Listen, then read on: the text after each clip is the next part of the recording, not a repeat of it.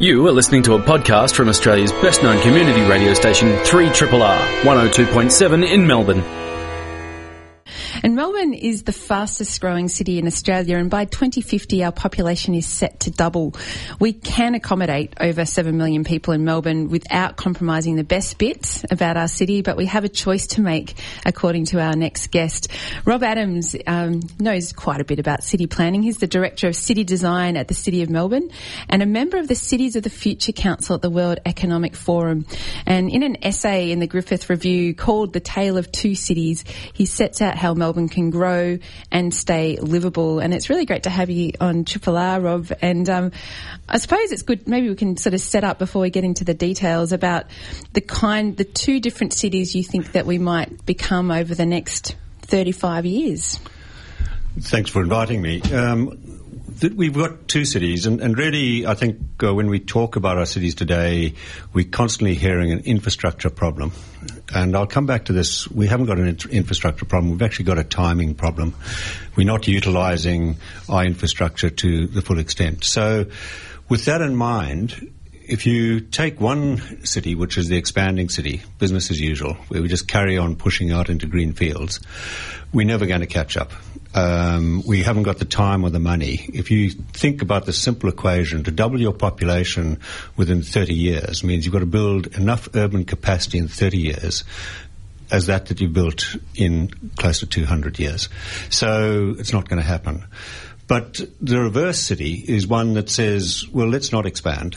Let's contain our boundaries, and there's cities around the world doing this, Vancouver being one of the leading ones. It's actually coming back in rather than expanding. And if you do that, then you have a chance of getting more out of your existing infrastructure, and the burden on infrastructure reduces dramatically. In fact, the estimate for Melbourne would be that you would save $440 billion in infrastructure over that 50 year period. So think about that as an investment back in the infrastructure we need. And we're starting to see the symptoms of this expanding city. We're seeing um, family violence. We're seeing long commute times where people are spending an hour and a half of their day commuting. So that's three hours out of a day that's not productive um, if they're in a car. And, uh, you know, obesity, people sitting in cars. There's also this myth that living in, art, in outer suburbia is healthy. Well, Lancet has just come out and actually said you're more likely to get a heart attack if you live in outer suburbia than if you live in the inner city because you're walking less and, and you're possibly sedentary for greater periods of time. So the symptoms are there, uh, and we've got a choice. And that choice, if we make it now, and it's a very simple choice of saying, let's stop expanding, then over 30 years, incrementally, we can improve the infrastructure so people actually have the quality of life that you experience in the, the, inner city at the moment. And you write in your essay that uh, four million new uh, potential new arrivals in, in Melbourne could be accommodated uh, in buildings of medium density on less than a tenth of the metropolitan metropolitan era, area in Melbourne. What sort of areas are there around that would be sort of most amenable, I suppose, to accommodating that number of people, essentially double the city's population? Right. That that figure came out of a study we did a few years ago called Transforming Australian Cities, and what it did is it looked at um, in Melbourne's case, all the land parcels within the whole metro area and said, if you want to get more out of your existing infrastructure, then let's look along uh, around railway stations, along uh, transit routes, be they bus or tram, uh, on brownfield sites. And we looked at that capacity and actually found that on seven and a half percent of the land area, if you went no higher than you know five to eight stories, and in many cases lower than that, you could accommodate uh, all that population. And you'd be putting it where the infrastructure already exists. So right outside your front door here at Triple R, I took a photograph uh, five years ago and said, why wouldn't you have apartment buildings along this tram route? 109, one of the best tram routes in, in town, you know, divided, separated, people get into town quickly. Riding down here today on my bike, there it is, it's all happening. So that population is being absorbed, and it's not compromising the suburban areas. You know, there's this uh, myth that it's you know it's either all density or, or nothing. Uh, basically, if you on the properties facing the tram lines or on the railway stations on brownfield sites, suburbia can be left as it is. In fact, it'll become the location for urban forests, water uh, city as a catchment, capture the water, solar voltaics, it'll become better suburbia and it'll be better connected to the facilities that people living in suburbia need. So I think it's a very simple equation. It's just uh, being slightly misconstrued at the moment, in my view. And it's interesting too because when we talk about the idea of containing the urban growth boundary, which keeps moving all the time. We contain it and then we, we expand it again. Uh, one reason for that that he's put forth quite often is there is affordability and the idea that but to provide affordable housing in places where people can afford to buy, uh, they're really those that, that housing's on the outskirts of our cities. And I wonder if we contrast what's happening here with the with the growing urban growth boundary and also in Vancouver, both Melbourne and Vancouver have really high housing costs, and I wonder how we deal with affordability and add more people to our city. Sure. I think the first thing uh, in looking at that affordability question is we, we only tend to look at the house and land package. And affordability um, goes far further than that. And, and, in the article I refer to, if you're living in uh, outer suburbia beyond, uh, you know, tram and maybe away from a railway station, the likelihood is a family has uh, at least one car, maybe two, and in many cases three. And just times that by $16,000 a year. Uh, and then think about, well, if I had twice times 60,000, uh, 34,000, and I could repay that against a mortgage. And by the way, I'm not spending three hours of my life sitting in a car. I can actually walk to what I want, so I'm possibly healthier. Are we really looking at affordability? And I don't think we are seriously. So I think what's happening now is uh, apartments are being built, and, and we can argue about the quality of those. But uh, younger people are starting to make the choice.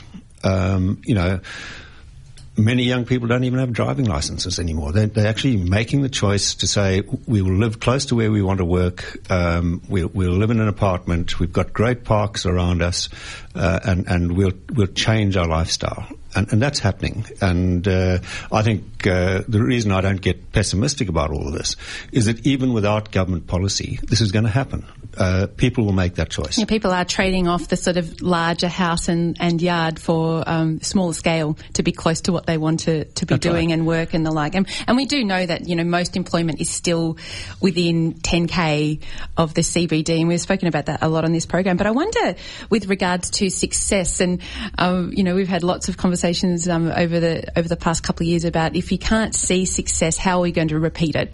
And you look at the CBD of Melbourne and say we have had success here. Can you kind of talk about what that success is? Sure.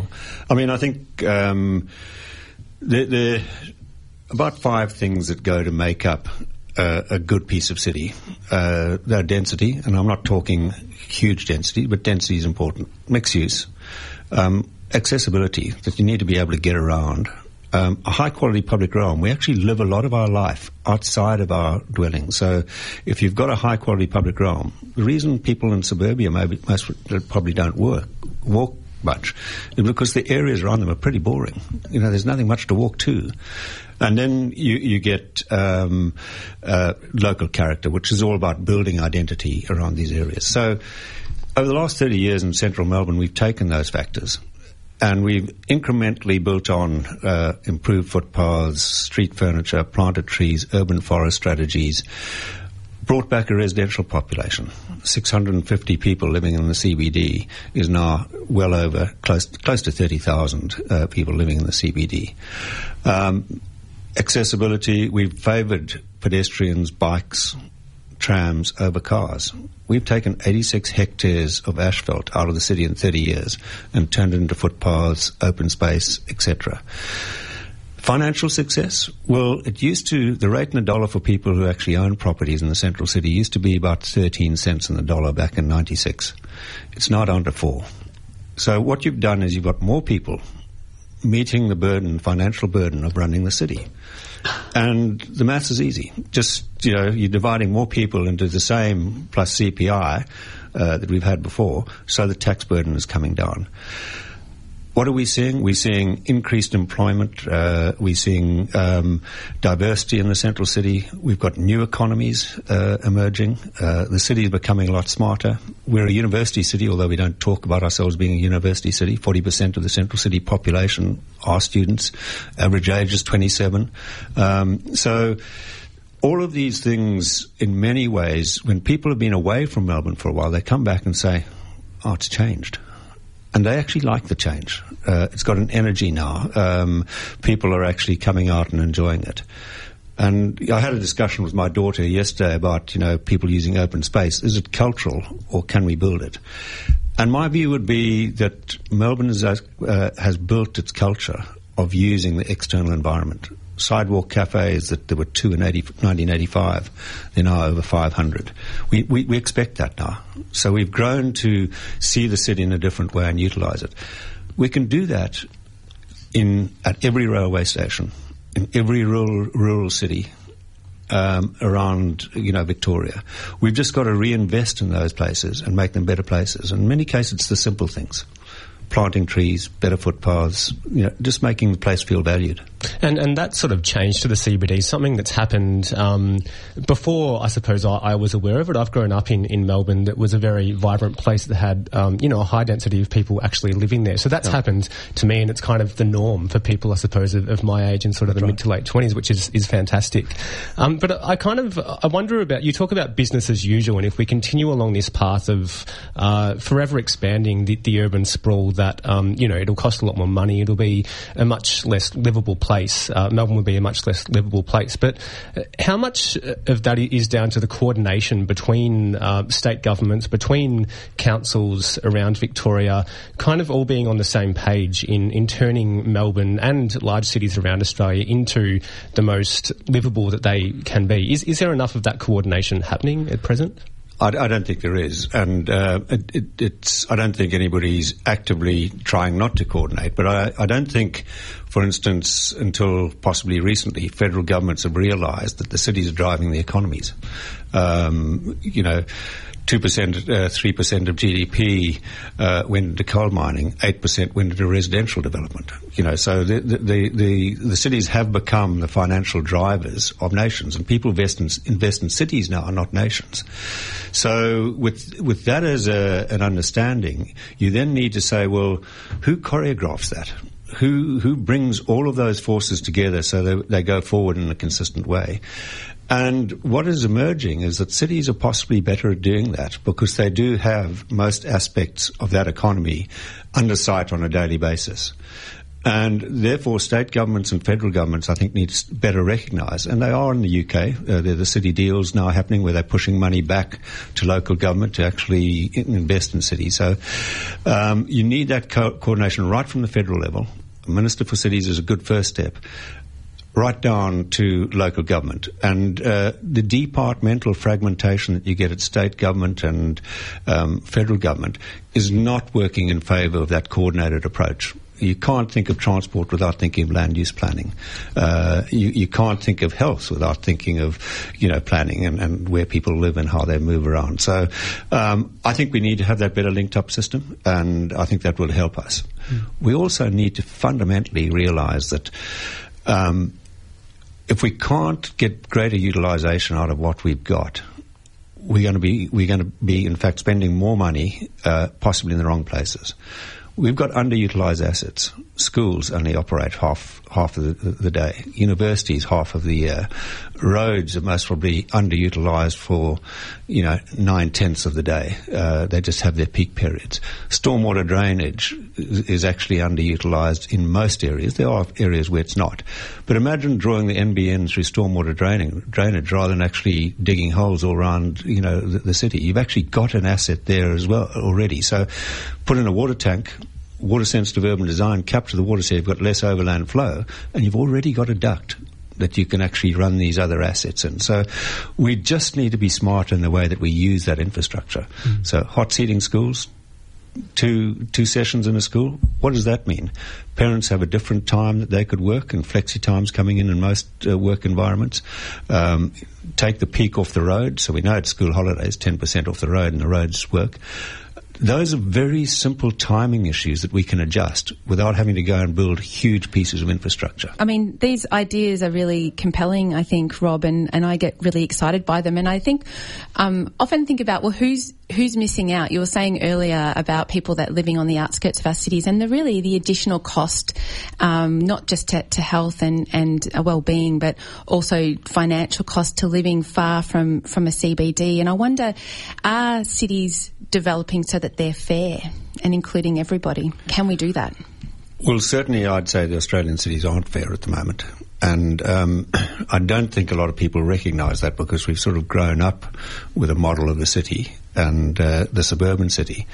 But uh, when that reaches a certain size, you, you start to get inequity. And you can see that very graphically if you go to the um, vampire studies done by Griffith University, um, where they compared uh, 2001 and 2006 and showed petrol and mortgage prices. And what you get is this green area in the middle of cities that have, you know, ready access and low mortgage prices and all the rest of it. And then you get the fringe that is orange. Now, what that's saying to us is we've got a divided city.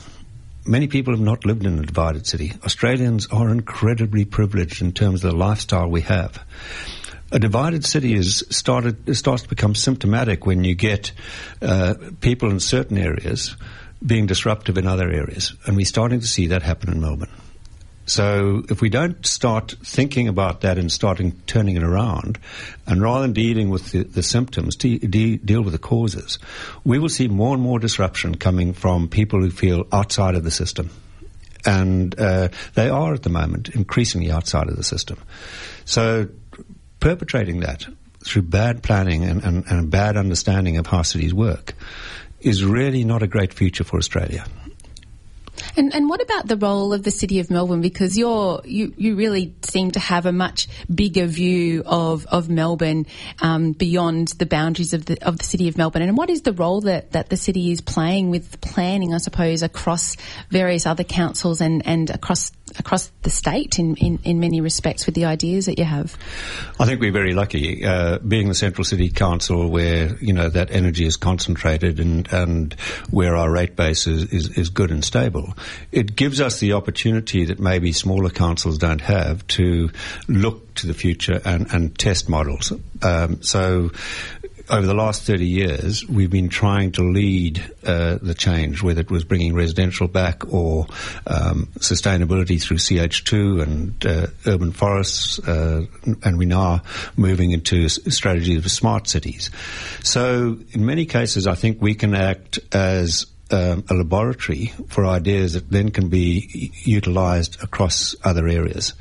And as as that information and data becomes more and more transparent, as it is, that data can be used by um, other levels of government. So I'll give you an example. Um, Geelong, um, the, the, just past mayor of Geelong, um, asked us to go down and just have a look at central Geelong, and they had four to five million to invest. How would we change that?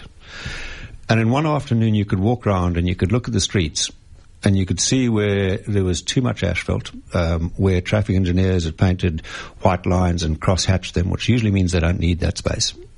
And we just went round and, and just said, if you dig that up, if you plant trees, if you put medians, if you expand footpaths, you're going to get this much more open space. Uh, it's going to become more pleasant. You're going to have a treed environment and it's actually not difficult. You can go and do it tomorrow. So that comes out of a knowledge because we've done it over a period of time. So we can give confidence and knowledge to governments who might look at it and not quite know where the next step is. And it's a good story to tell when that's often a, cheaper option than, than investing in, you know, huge infrastructure or, or, forever expanding the city as well. And I mean, you've touched on some areas in which planning uh, affects and impacts on, on social equity. Um, is is that understood readily by different levels of government that, that planning can have a real impact on, on people's lives beyond just how long you have to wait for a train or something like that? Is that really understood? I, th- I, think it is, um, but uh, I think uh, the in in my view where the breakdown comes is the response is a traditional response rather than uh, an untraditional response. So. Um, you know, let's take one aspect, uh, childcare. Um, we think of childcare as a 120 place centre, uh, quite expensive, but that's how pays for itself financially. Um, the, the, parents then have to get to that childcare centre because they're going to be more widely distributed.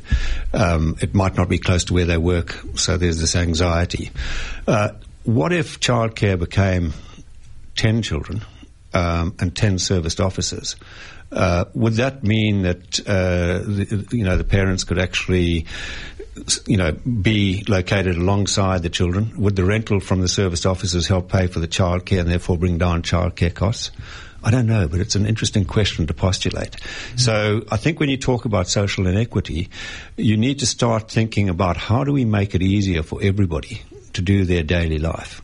And um, at the moment, we're reliant on things like the motor car uh, for the vast majority of our population. The bus in Melbourne is almost not in people's uh, psychology. We just don't think buses. Yet we've got this fantastic network of buses that run over a grid over the whole of Metro Melbourne. It's just that the service isn't good because people don't actually know it's there, don't know how to use it.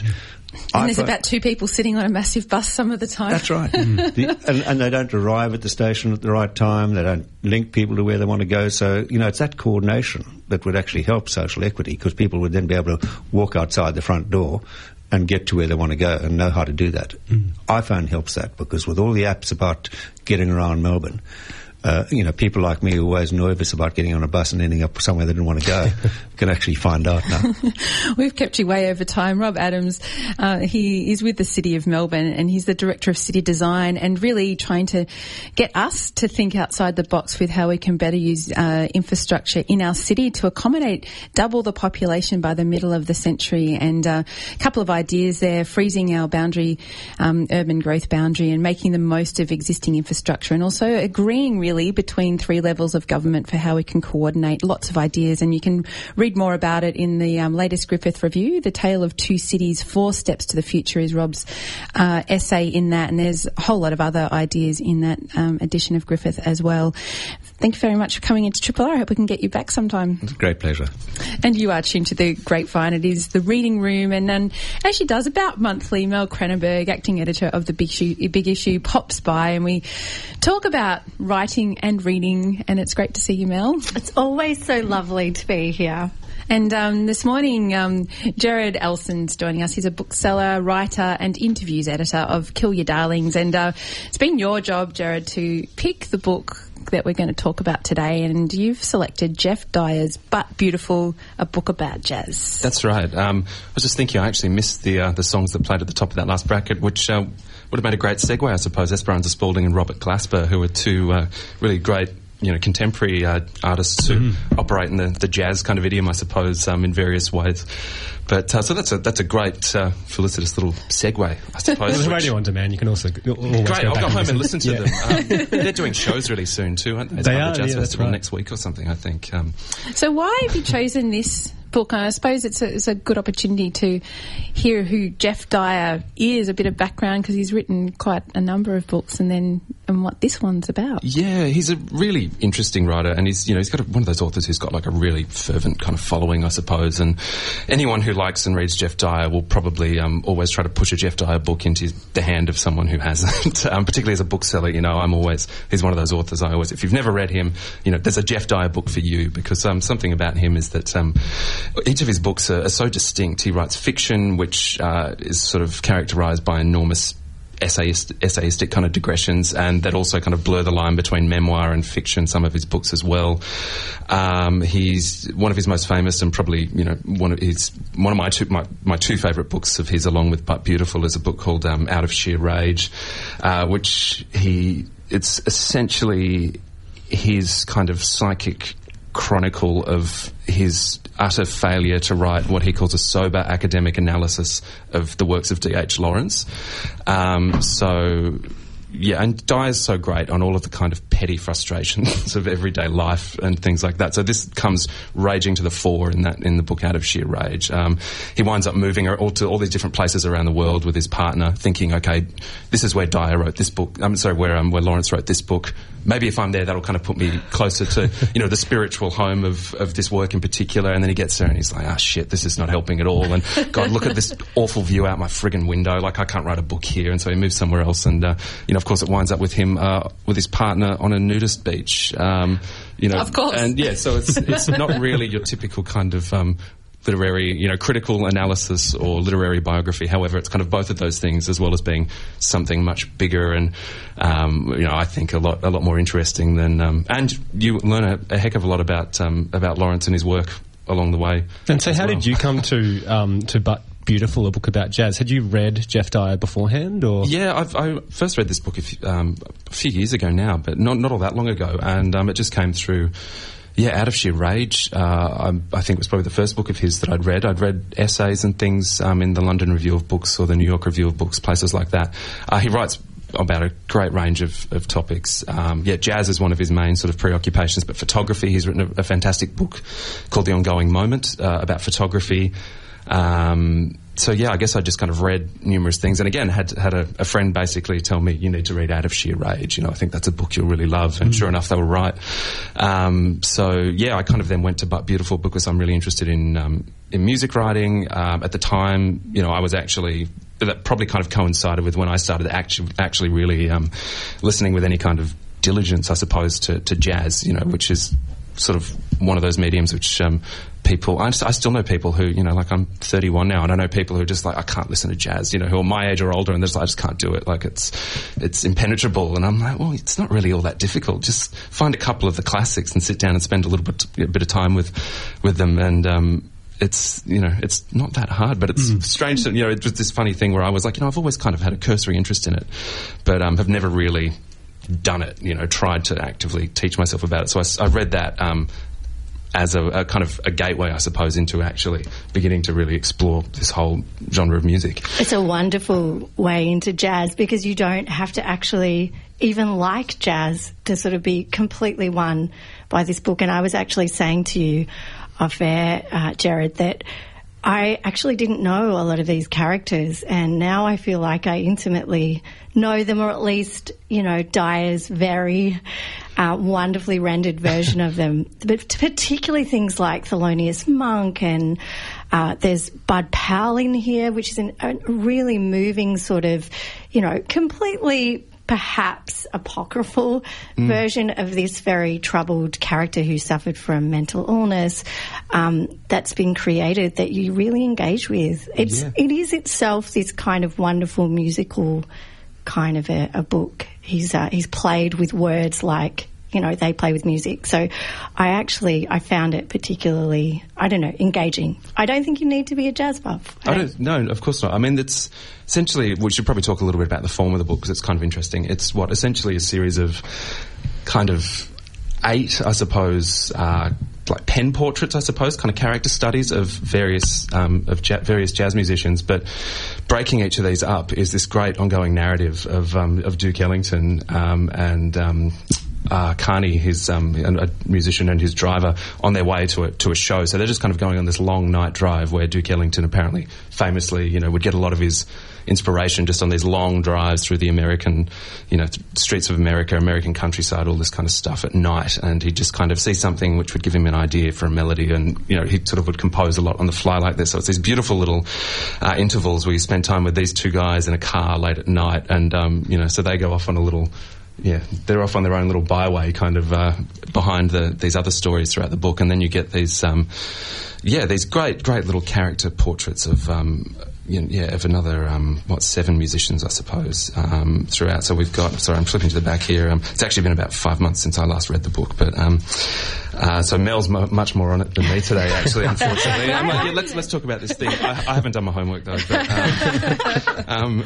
so look, yeah, we've got Lester Young, Thelonious Monk, Bud Powell, which Mel's already mentioned, uh, Charles Mingus. Uh, that's one of my favourite parts in the book, just because Mingus is such an enormous personality, yes. and Dyer renders him so exquisitely. I think. Uh, I mean, his nickname was the Angry Man of Jazz, and uh, he was this huge, imposing, hulking kind of figure, uh, but a, a, like a genius composer. Uh, he was someone who actually would notate every note of one of his compositions, as opposed to um, you know, a lot of a lot of jazz, I suppose, it's improvisatory a lot of the, you know, and that's that's kind of what marks the medium, I suppose. But Mingus was different, is that he he composed a lot more like a, you know, like an orchestral um, composer, like a classical composer, I suppose. Um, but he was just this huge rage. You know, he would beat up his um, his bandmates on stage if they screwed up and things like that. There's this amazing documentary. Um, when he and his maid um, at the time when he and his daughter were being evicted from this apartment that they were um, they were living in, and um, just he's just sitting there with a gun and just like takes a pot shot at the ceiling and think it was a very volatile entity.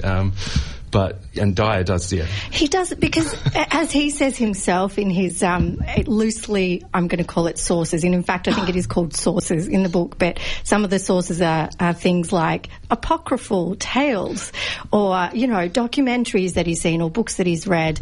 Um, but one of the most wonderful things is that he says a lot of these characters were built from photographs. That's right. And I find that's you know that's really resonant because he does get their physicality, what you've just described, um, very much is there. Like he gets this idea of of monk of Thelonious Monk as this kind of hulking character that sometimes is so still. Yeah. He describes a, an an image in a documentary where the only way you can tell it's film is because his cigarette smoke is sort of wafting around, but he might as well be a still photograph. Yeah. It's beautiful. Like really, he's kind of seeing with he's hearing with his eyes. Is this kind of odd synesthesia thing going on in his writing? And I think I think that's what really makes it so compelling. Is it's not a music book that's written with the music. It's written with a visual kind of pattern. And, and is it non-fiction or is it a fiction? Um, it's sort of. I think the way he puts it in the um, in his preface is to say that he calls it it's imaginative criticism come fiction, I suppose. And he had he kind of has this great caveat for letting himself off the hook for this entire project of saying it's. Uh, and how does he phrase it? It's not as they were, but as they appear to me. So that's what he's writing about. So Did he um, cop much, or any backlash or anything for, for rendering characters in this way? I mean, that, you know, in, in sort of including a caveat to, to what the project is, I suppose he does that. But um, there are raging debates around uh, historical fiction versus um, history itself, such as, you know, Kate Grenville's The Secret River, for example, is one that comes to mind. But it's there is this battle between historians and um, fiction writers about how to tell history and whether you can fictionalize accurately, I suppose. Yeah, um, I'm sure he probably did from some very boring quarters. Um, to be honest, but to me, it's that kind of division. Werner Herzog always talks about it, right? It's like you've got the accountant's truth or you've got the ecstatic truth, and I think if you've got a bit of both, you know, you kind of want a bit of both. In, in most things, look, there's no, there's room for both approaches, I think. And another thing too is that these are figures who have been so well documented, and um, their lives have been chronicled, Yeah. you know, like with you know, kind of stenographic accuracy, if that's the word. Stenographic. I- I Like stenographers, like I, don't know. Yeah. You know what I'm trying to say here, but. Um, so I think there's plenty of room for someone to approach these these figures who them you know who are like kind of these mythic entities like Elvis you know or Johnny Cash and people like that. Um, you know Nina Simone like um, they they pop up in people's novels all the time just as kind of emblem emblems for something else. And um, you know in, in scenarios which they never actually lived in or never experienced. But I think if I don't know. I think it would be a yeah pretty pretty sorry sod who would um, completely be against. What that happens and, in uh, film as well, of course. yeah, exactly. And well, uh, Mel mentioned earlier that how this is sort of, um, you know, one analogue that you can um, to draw with this is the um, Todd Haynes film about Dylan. I'm not there, and um, now there's uh, Don Cheadle has made the the Miles Davis film, which is essentially the same kind of thing. Um, it's his kind of imagining of. Mile, of the fig, like the character of Miles Davis, the music of Miles Davis, but it's not a biography. Um, there's a lot of invention that apparently happens in that film. So, I feel like as well, because of the subject matter of this book, it's totally okay to indulge my kind of need to talk about the technicalities of the execution of the writing Definitely. of the book. And I think that in it, um, Dyer's really playing with all the writerly tools. He slips between the first person and the third person and even the second person. And there's one particular sort of bit where he really does own his process. And of course, you've talked about Dyer always kind of bringing himself into his writing. He's fairly absent in this He book. really is. It's- But there is one part where he does appear, and that's uh, that's the bit where he's trying to render Bud Powell, who he's ov- is obviously a subject that he's he's found very difficult. Uh, to get into. So, at first, and for the most part, he starts talking to this fictitious Bud, and I hope you don't mind if I read a tiny bit. Please do. He says, I'm sitting in this apartment on 3rd Street, Bud, trying to reach you through your music. And I just kind of think he sort of goes in and, and then trails through. He says, for everyone else, Press and Mingus and Monk, the music is always a trail. I follow it and always eventually it leads me to them. Brings me close enough so that I can see them move, hear them speak. With you, it's different. Your music encloses you, seals you off from me. Mm. And he then kind of gets to him through photographs. And then there's a tiny bit of documentary sort of evidence about uh, this horrible situation where, in, and a lot of, you know, there's a lot of conjecture that Bud's later men- mental illness has been derived from the fact that he was brutally beaten by, police Mm. by with a nightstick and had uh, brain damage. And so he he slips back into the third person to describe that because he's kind of describing a documentary scene in a sense. So it's sort of amazing how he's done that. He's giving you little clues about where these pieces have come from, almost like you know if you were playing a piece of jazz, you'd go, "Oh, I know that I bit know of that, music." that little, It's- that, that, yeah, and jazz musicians famously quote each other, you know, throughout their work, and um, you know whether or not an audience member is uh, actually attunes to that and picks up on it uh, has entirely is entirely defined by their relationship with the music itself. You know, you can listen to it as a complete nincompoop initiate uh, and admire a, a beautiful piece of music, or you can listen to it as someone who's an incredible boffin and be like, "That's." But that's he's Mingus. given you these little That's key Charlie changes. Parker, you know, exactly. and, yeah. little key changes sort of in a way with the, the changes in the person to say, now I'm using a different source. And I sort of loved that about it. And it made me go back and reread it so that I could be a total word nerd. You're, you've kind of looked at this book, um, uh, Gerard, also because you're considering writing a uh, work of wonderful.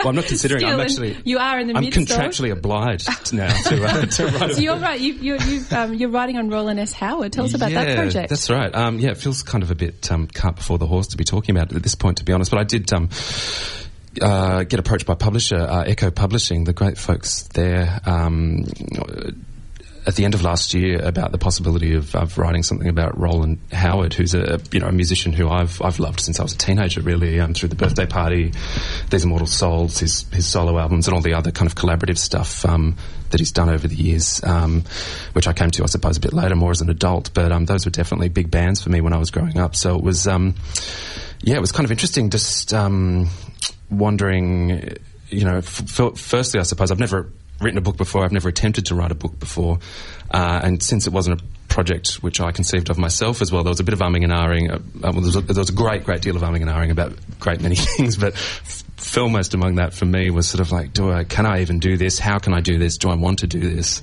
And then followed by, is it even my place to do this? Surely there'd be a million other people who'd be more better placed to write about Rowland Howard than I am, etc., etc., etc. But um, yeah, how how to do that without, um, I suppose. Look, I think there are obviously fantastic books uh, like biographies or book, books which consider, you know, kind of um, critical biographies, I suppose, about musicians and their work. Um, there's there's a, a pile of them, of course, um, but so many of them, I guess, do just seem compared to the subjects and the, the work that they're talking about, it just seems so kind of staid as well. Whereas it is just so and so was born here and rah rah rah, and you get to the middle of the book and there's, you know, the the color insert of the photographs of their first like their high school yearbook or something, and rah, blah blah blah, and then them throwing up on stage somewhere, and then them with their first like ex yeah, their husband or something, whatever. And it's just so I'm like I can't do a book like you that. I do have think. chops And- in this direction. I mean, the reason that you were asked to write this was because you've written a Best Australian essay uh, on Nick Cave, uh, your essay that was uh, first appeared in Island magazine. yeah. Um, and perhaps even if you could describe that for, for people, because you did approach it in a way that that was The Nick Cave Yeah, absolutely. Yeah, that um, was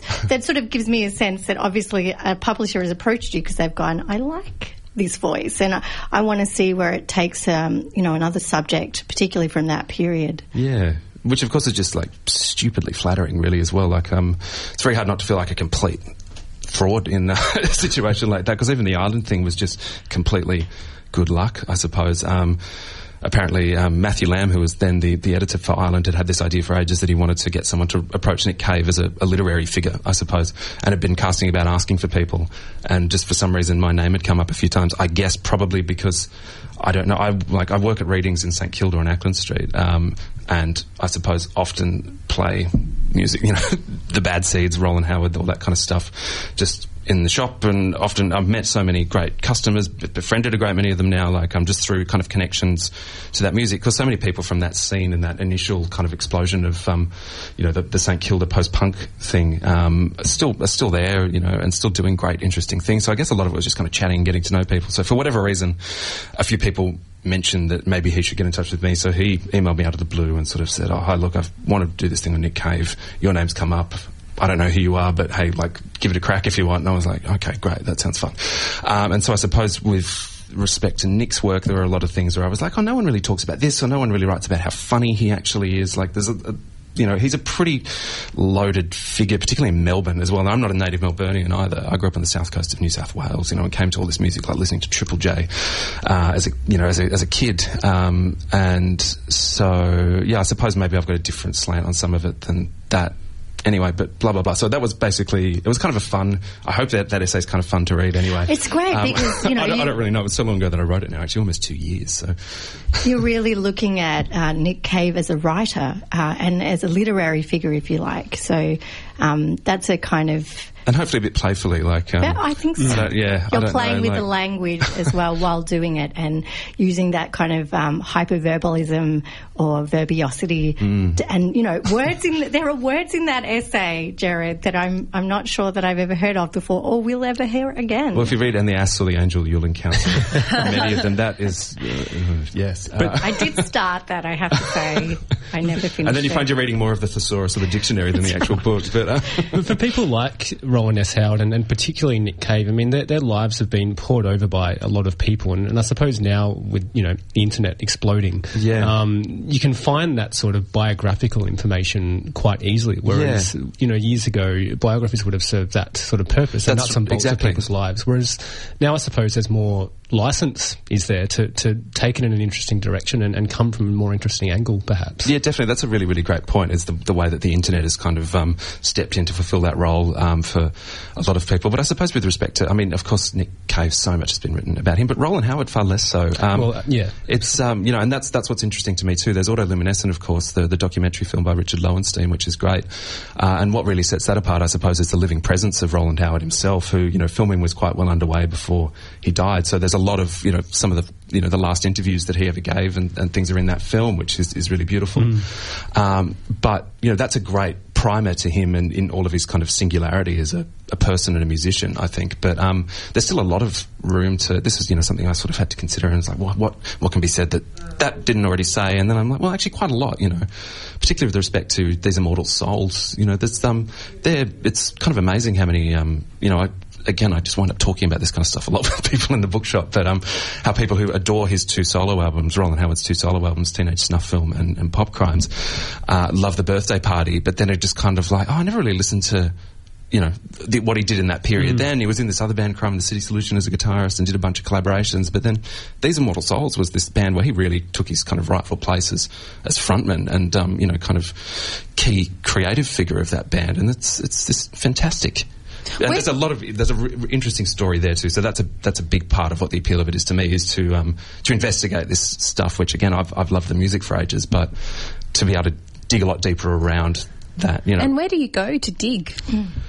Um, yeah, well, I'm only just at the point, I suppose, where I'm, you know, re- beginning to reach out to people now that I feel like, okay, I'm doing this, and I, I'm getting over the that feeling of imposter syndrome, which I've mentioned. Yeah, not um, fully you know, the risk it. Is, no, of course. God, great. Um, I, hope you, I think I you kind of need that, right? Like yeah, well, you do. I think, but I think it's that um, that thing where you um, sort of struggle with yeah. struggle with the medium a bit to mind the cliche, but you, I mean, you need to, don't you, to, to do a good job is to kind of go, well, I know nothing. And that's right. You need to feel like the, the dilettante, you know, the interloper. I, I, do at least as well. I suppose this is something why Geoff Dyer often talks about this. He himself, you know, like, so I guess that's why he's a figure who I've really kind of gravitated towards as a writer to, um, you know, um, that's a big part of, of his voice and his project too. But um, yeah, I don't know. I just I I know you know I'm terrible at studying. Like I've tried to go back to study a couple of times as an adult to um, further tertiary education. I always just get to the point where I'm just like, I just can't do this because there's not enough room. I, I actually went back and did an honours in film studies. This is really embarrassing. Um, I did it over two years part time. So I did all the coursework in the first year, which was fantastic, and I loved it, and I blitzed that, and that was great. Then the next year I had to write a thesis, and I really didn't want to have to write a frigging thesis. Um, and so I wrote something that was thesis length, and it was not at all an academic thesis. And on the day that it was due, I just decided that I wasn't going to hand it in, so I didn't, and I just like failed and walked away from that after you know, whereas I'm just like, if I had made this decision 12 months ago, I would have saved myself a hell of a lot of stress. Um, so that's kind of indicative of not that I'm going to do that with this book. This is great. So I'm going to write a book. I'm going to write a book. Uh, the book will get written. The book will be really, really good, hopefully. But, um, but there's so many is, ways into it, aren't there, with this stuff? I mean, it doesn't. I feel, I feel like you might need a pause there yeah, a minute yeah. just to consider this. It, there is going to be a book. I mean, the essay that you've done is. Um, is such a fantastic example of that because you can go into it the way that you want to go into it. Mm. It doesn't have to be a thesis. And what I love about, um, you know, the subject matter that you're looking at, uh, you know, an artist who is dead, but the people who love him are still around. Um, the way into it could be through them or through, you know, the other musicians that were around at the time.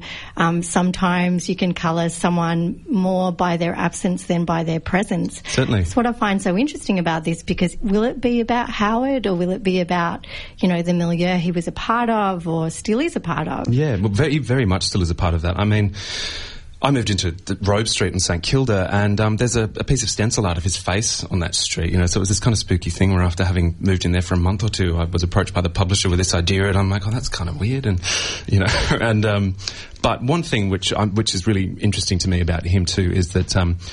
The amount of people who've told me working in, in that shop on Acland Street, you know, and Acland Street has of course gone through so much change, gentrification, etc., etc., um, since what the late seventies, early eighties, when um, it was kind of you know when the Crystal Ballroom um, was on um, was a big hub in St Kilda for that kind of alternative culture.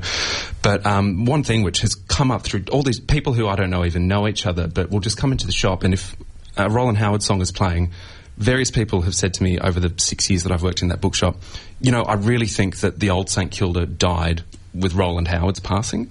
And that to me is fascinating. Like that, and, and there was also Cafe Scheherazade. People kind of tie those two things to their mind with the kind of the death of the, you know, of a particular cultural moment, you know, years and years after it happened. But to them, they're the kind of, they were two big kind of watersheds of, okay, this is kind of now gone almost irretrievably, in, um, it seems, to, in the minds of some people. So that to me is incredibly fascinating. The way that a single person can kind of imprint themselves on a community to a certain extent, um, even I suppose amongst people who didn't know him personally or whatever, just by sheer virtue of his presence um, and what he did. You know, so that's that's a really beautiful thing. I think that's a really lovely thing, and that's a really interesting thing for a writer to to consider too. Uh, you know, so yeah, that'll hopefully find its way into the, the book somehow. But um, yeah, as I say, it's still just kind of lots of. I've just been doing lots of swatting up on the historical moment, things like that, etc. I'm beginning to dip into an archive at the Performing Arts Centre, which has a lot of amazing stuff um, from way back in the birthday party, boys next door kind of days, things like that.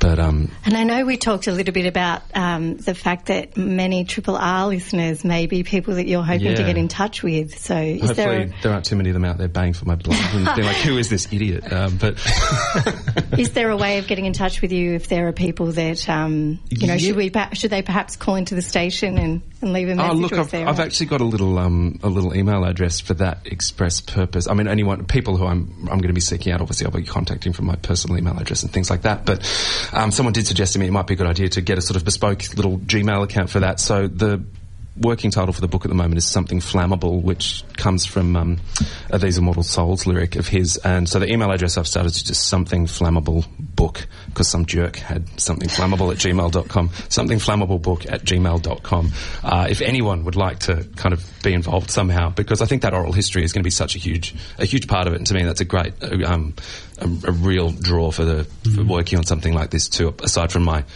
passion for, for him and his music. Um, so yeah, it's something flammable book, all one word, at gmail.com. So if you um, want to set um, Gerard some homework, that's where you go. I would love to talk to any and everyone. Um, Gerard Elson, um, writing a book, researching at the moment, Rowland S. Howard is the subject of that book. And uh, and thanks for coming in and also um, bringing Geoff Dyer's But Beautiful, a book about jazz with you as well. And uh, Mel Cranenburgh, thank you very much. A pleasure well. as and, always. and Mel will be back in about a month's time in the reading room to talk all things books and reading and writing with us. Um, you're tuned to Triple R.